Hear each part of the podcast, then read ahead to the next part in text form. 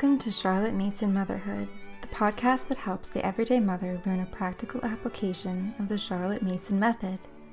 In our last podcast, we covered the second of the three instruments of education. Today, we are discussing the third instrument of education education is a life. Remember, these instruments of education are the tools that we as parents use to help educate the whole child. They are our keys to educating a whole person. This third instrument of education is principle number eight of Charlotte Mason's 20 principles. Principle number eight says In saying that education is a life, the need of intellectual and moral as well as of physical sustenance is implied. The mind feeds on ideas, and therefore children should have a generous curriculum.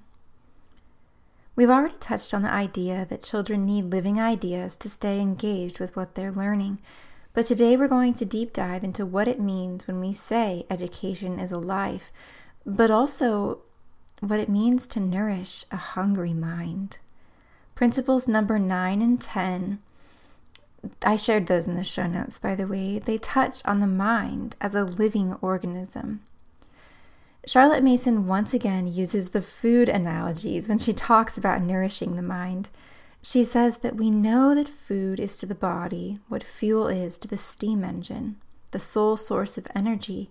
Once we realize that the mind too works only as it is fed, education will appear to us in a new light. When Mason says that education is life, she means that life is sustained on ideas.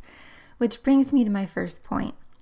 If the child's mind is a living organism that needs nourishment, we need to figure out what that nourishment is. Mason describes this as a steady diet of books. The mind's food is living ideas. Mason describes that living ideas are found through a liberal education, through books, the written page, scriptures, musical symphony, she believed that art, singing, and dance were an important part of an education. In A Philosophy of Education, volume 6 of her works, she says the only vital method of education appears to be that children should read worthy books and many worthy books. Why books? They provide living ideas rather than a parent just saying, it's wrong to lie. They instead read a story about a character who did tell a lie and the child can see those consequences carry out in the story. We talked a little bit about this in our last episode.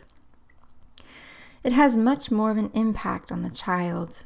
My child still talks about the story we read about George Washington and the cherry tree.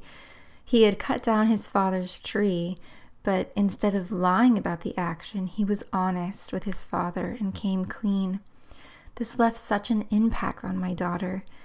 It taught her that we all make mistakes, but it's how we react afterwards that matters. And in the end, Washington's father was incredibly merciful. But what kind of books do we need to read with our children? We need to steer clear of dry textbooks if we want to nourish the mind with living ideas. Mason writes, Look at any publisher's list of school books, and you shall find that the books recommended are carefully desiccated, drained of the least suspicion of an idea, reduced to the driest statements of fact. The educator, or in our case, the mother teacher, cannot teach living ideas in a clinical way, but instead feed living ideas through books so that the seed might be sown and the children can form an idea and relationship with those on their own. Keeping up with today's food analogies, we don't need to digest ideas for our children. I love the analogy of sowing the seed versus transplanting a plant. When we sow a seed or an idea, it grows and is nourished by its own mind. But when we digest an idea or over explain something to our children we are transplanting an already grown plant starter with that idea that already exists. This is what happens when we spoon feed our children rather than letting their children be nourished on the best thoughts of the best minds. In this case, the writers of living books. We want to sow ideas for our children rather than transplant. So, how do you identify a living book? It's something written with fact, history, and story, and a mass of illustrative details. Rather than that dry textbook full of facts we discussed earlier, in her 10th principle, Mason talks about the dangers of assuming the mind is a receptacle. The children are in much danger of receiving much teaching, but little knowledge. She writes in a philosophy of education, we forget that it is written, Man shall not live by bread alone, but by every word that proceedeth out of the mouth of God shall man live. Whether spoken in the way of some truth of religion, poem, picture, scientific discovery, or literary expression, by these things men live, and in all such is the life of the Spirit. The spiritual life requires the food of ideas for its daily bread. Charlotte Mason gives us a clear example of what a living education is not when an educator t- attempts to teach a themed unit to her students on Robinson Crusoe. In her book, Philosophy of Education, she writes a chapter called How We Make Use of the Mind, and I won't read the entire excerpt today, but I wish I could. If you have the book, Volume 6, I highly suggest you read it. It's on pages 115 and 116. She describes a perfectly planned out lesson, 10 of them, in literature, in which chapters are discussed, themes are discussed, ships are drawn, sentences are copied, from the blackboard. And Mason writes about this. She says, The conscientious, ingenious, and laborious teachers who produce these concentration series are little aware that each lesson is an act of lese majesty, meaning a crime. The children who are capable of and eager for a wide range of knowledge and literary expression are reduced to inanities. A lifelong ennui is set up Every approach to knowledge suggests avenues for boredom, and the children's minds sicken and perish long before their school days come to an end. So it's no secret that Charlotte Mason was not a fan of themed units. So we close the chapter on the three instruments of education with this powerful call to action for us as mothers.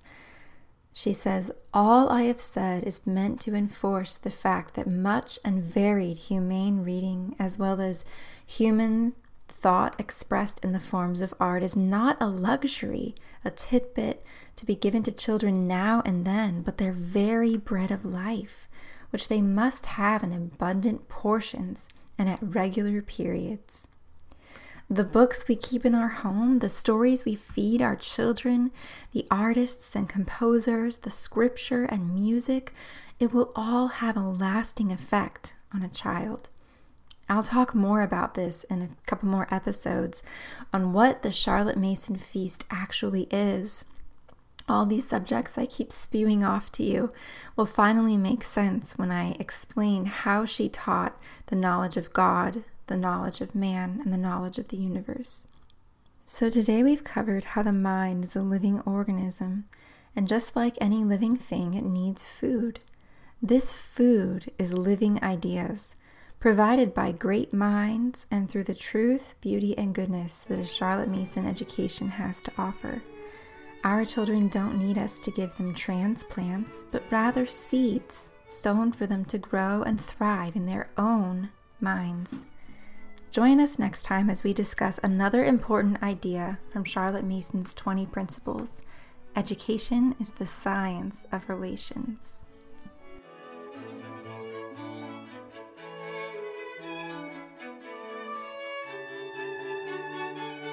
One of the hallmarks of a Charlotte Mason education is narration, the act of knowing and telling back.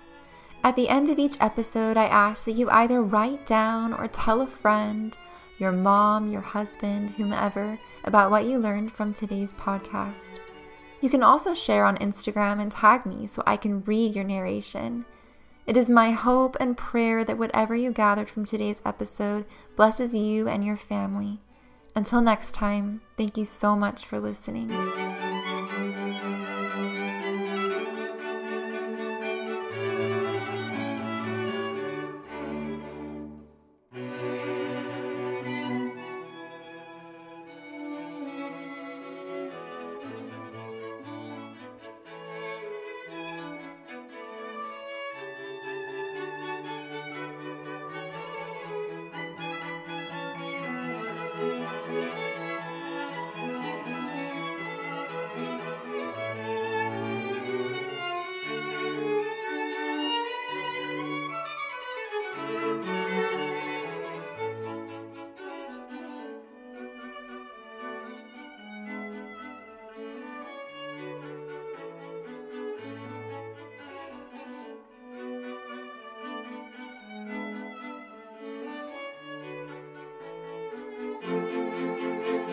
Bye.